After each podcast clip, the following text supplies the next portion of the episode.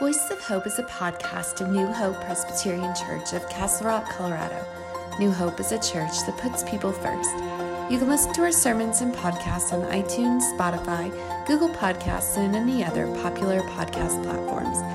This week we take a look at the work of the church in progress, focusing on what it means to belong to each other. The sermon comes from Romans chapter twelve, verses one through eight. Hey, you know those questions that we answered over there, parents and congregation? That's part of the fulfillment of that. That's part of what that means when we say we're going to create a place that's safe and vital where faith is caught as well as taught. That's part of that promise. That's part of what it means to be that kind of place. That's the embodiment, so that those aren't just questions on a page, but part of how we live. Same with our youth and our youth mission trip, as we'll get to embody that next week. And just want to make sure we know those connections, because today, today what I want to be able to say is that we belong to each other. It's part of a larger passage, and I'm going to read it later. I decided to put the actual full passage later in the sermon because sometimes when we read this passage out of Romans twelve, it gets buried in all the other things. Good stuff, but if we miss this, we miss the whole point. We belong to each other. And, and the New Testament practically talks till it's blue in the face trying to get people to understand that in all the different ways that that makes sense. It, it talks about the vine and the branches, one way of talking about unity. If Peter will talk about we are like a building, we're like a temple, and we are each stones in this, and we need each other. John keeps talking about being one. And then Paul's famous metaphor again and again. We're like the body of Christ. Individually, we, we are parts of it. We need each other. We belong to each other. And when we when we do a baptism, we are saying we belong to each other. When we sacrifice and give ourselves for our kids and our youth, we belong to each other. When we do this great work we're going to be doing later with the ordination and installation of officers, we belong to each other. It is the great and critical need. It is the great and critical proclamation of the gospel. After the phrase that Jesus is Lord, there is perhaps no phrase that is more important that follows, and we belong to each other. Because Jesus is Lord, we belong to each other. We belong to each other. How do we live that out? Jesus is our Lord. And those two things have to go together. They have to go together. In the early church, when Paul was writing, and as he was writing this to the Romans, the tensions of living this out were not easy. These were not just easy phrases that people put on their bumper stickers of their chariots. This had to do with how do you live this out? Because in Rome alone, there was so much tension between the Jewish community that was there and the burgeoning Christian community. Very, very soon, or right around this same time, the emperor got so sick of them, he banished both of them from Rome. There was so much rioting and so much unrest. There was so much inability to live with one another. And if you read the book of Romans, and you'll see how he's addressing both groups together. And then he comes to this crescendo. We belong to each other. So this is more than just about being church. And I've given plenty of sermons on this passage and on this topic. And it makes sense to do that in the church. But today I want to say it goes far beyond that. It goes far beyond the internecine fights within a church and denominations and religions. We belong to one another, and to each other is also one of the critical needs and the great truths of our world. We've just gone through a pandemic. We're still going through it. If there were no other illustration, we wouldn't need anything else to com- remind us that what happens in one part of the world affects each other. We belong to each other. And whether it is in one country to the next, how we travel, the supply chain that gets interrupted, how this affects our economy, a recession over here, shortages over there, war over here, and it affects everyone. We belong to each other is not just something for churches. It is a reminder that if we're going to survive in this world, let alone thrive as humanity, we better get our arms around this great truth. This is one of the great laws of the universe.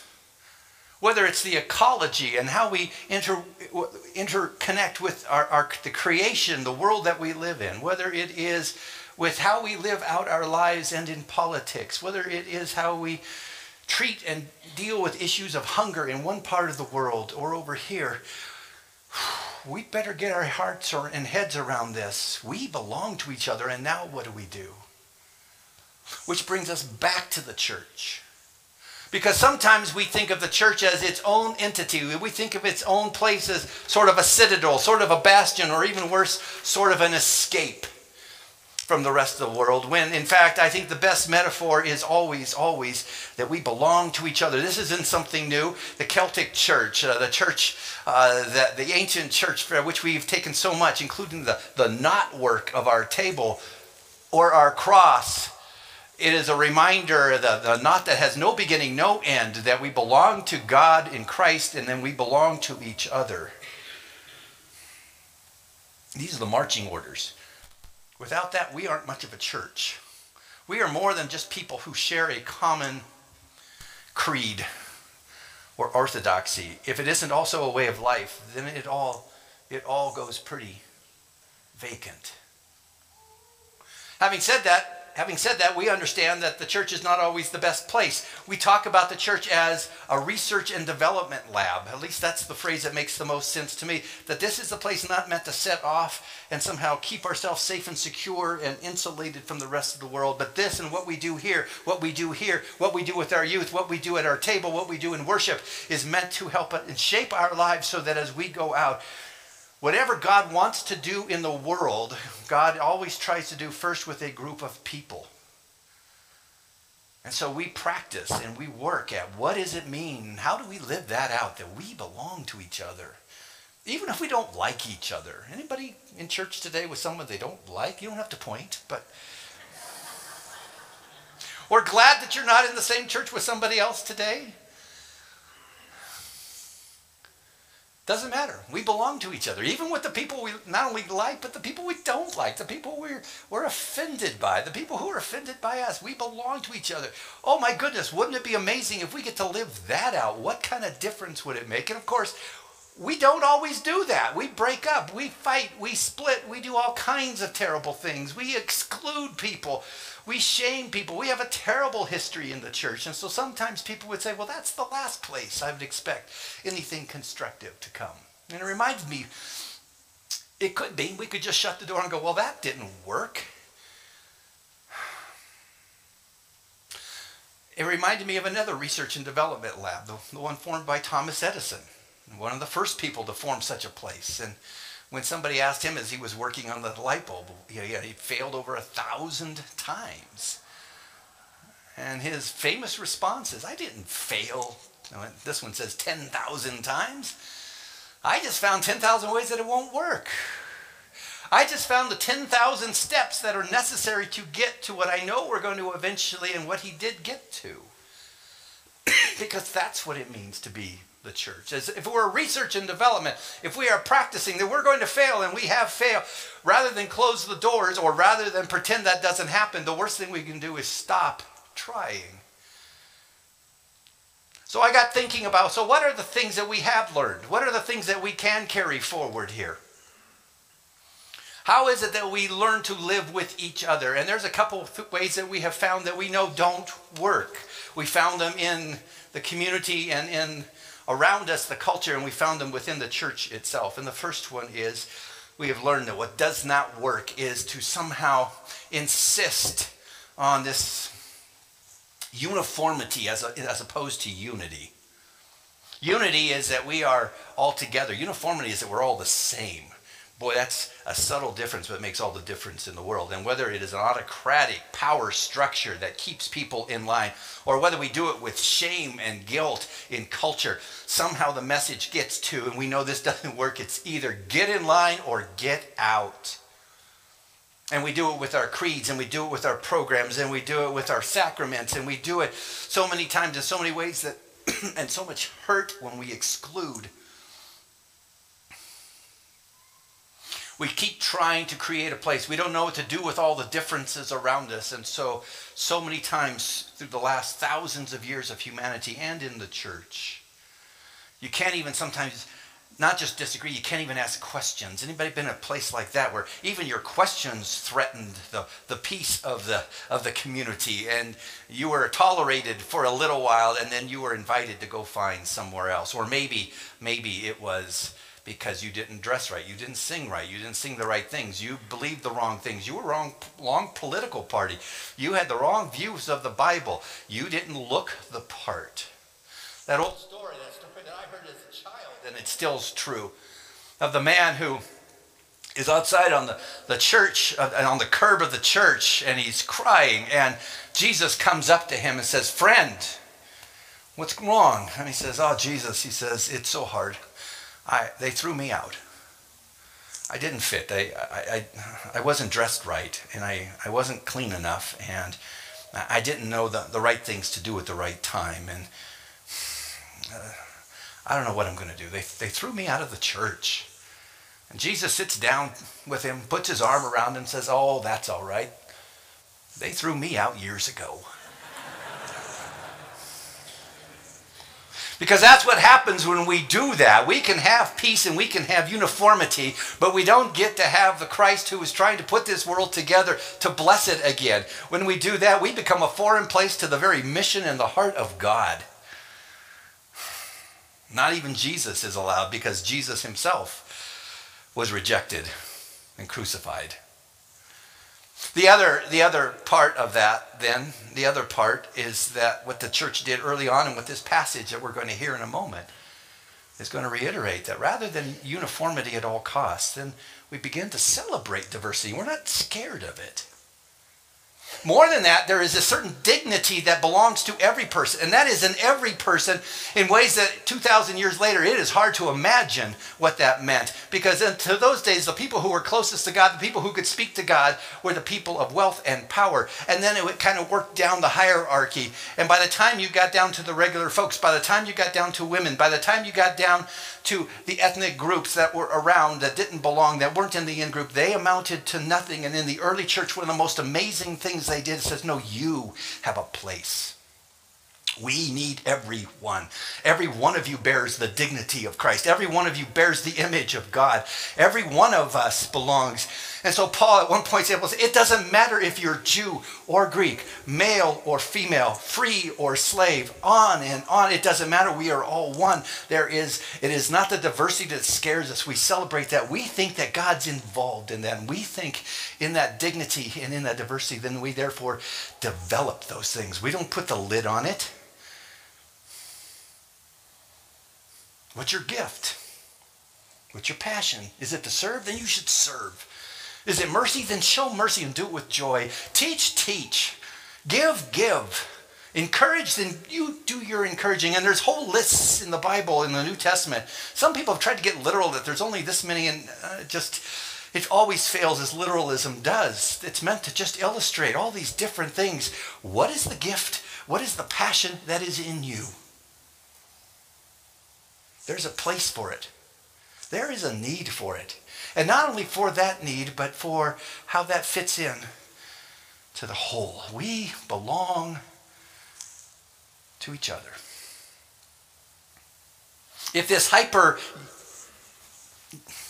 kind of kind of unification and just kind of over here, if everything's uniform, is one problem we know that doesn't work, we also know on the other hand that this hyper individualism that casts off any responsibility or, or any care for anybody else, probably in ways today that two thousand years ago would have been hard to imagine, that the individualism has risen to the point that it has become an end in itself. And so Paul is able to say still even then, you are important, but you're not all important. You're not an end to yourself. You are a part of a larger thing, so, so you offer yourself to the sake of the community, for what God is doing. You offer your gifts because it matters. You don't sit on it. You're not self-contained. You have to do all of this because this is what it means. This is how we have learned what doesn't work as well as what does. When we bring do those things, when we do those things, then we begin to live into what does it mean that we belong to each other. So here's where I want to pause, and we're going to listen to the scripture reading. And as we do, there's two questions that will precede, and it's this question to reflect on. When have you received the gifts and the blessings of someone who offered their gifts and you were blessed by it? As a child? As an adult? As we know, as we know, we we gather the shade of trees that we didn't plant. We drink from wells we didn't dig. We are warmed by fires that we didn't build. Who are the people who did give and gave and blessed? And so you are a recipient of that. And then as you're thinking about that, the second question is this. Where have you been able to give your gifts in such a way that they mattered? Large, small, doesn't matter. Every day, giant once in a while. It doesn't matter. Where have you been able and found the joy of being able to give out of something in your life and it blessed others? And as you're thinking, then listen to these words from Romans twelve.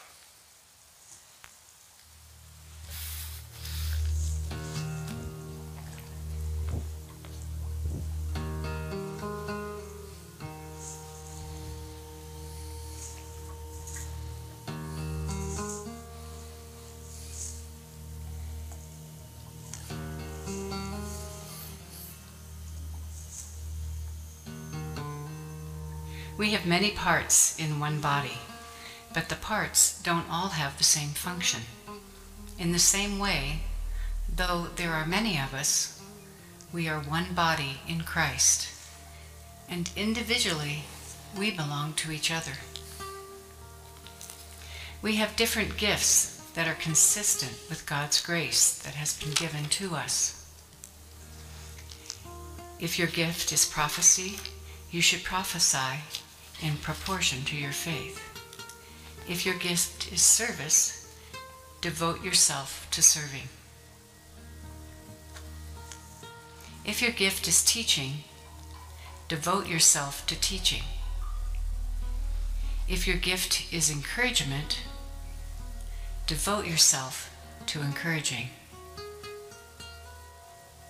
The one giving should do it with no strings attached. The leader should lead with passion. The one showing mercy should do so with joy. Love sincerely, reject evil, and hold on to what is good. Love with genuine affection and delight in honoring each other.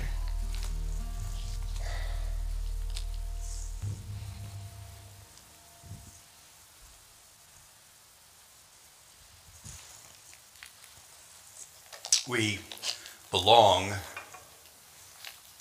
to each other. That's more than a bumper sticker. It's more than just something we talk about on Sunday morning. We believe that it is critical to what God is trying to do throughout the entire world. It is more than what we do at church, but it is no less. Even as we consider how it is that we offer our individual gifts, it is also good to remember that we are, how do we live this out here? And one of the ways that churches always show who they are is with, is with how they deal with leadership, because leadership deals with power. How do we grant access and, and demand accountability to make things happen? In our particular tradition, we have a, our own way. It's not the only way, not maybe the best way, but it's our way, and it's, it's how we try to live that out. It's how we try and do, and we've gone through a lot of light bulb experiments to try to figure this out, and things that didn't work and things that do, and we've come to this point because we think we think that if we're going to have people who can help us live into this tr- great truth, then there's some things that have to be true about them as well. One is that they they should have, and their gifts should be celebrated, and it's for all.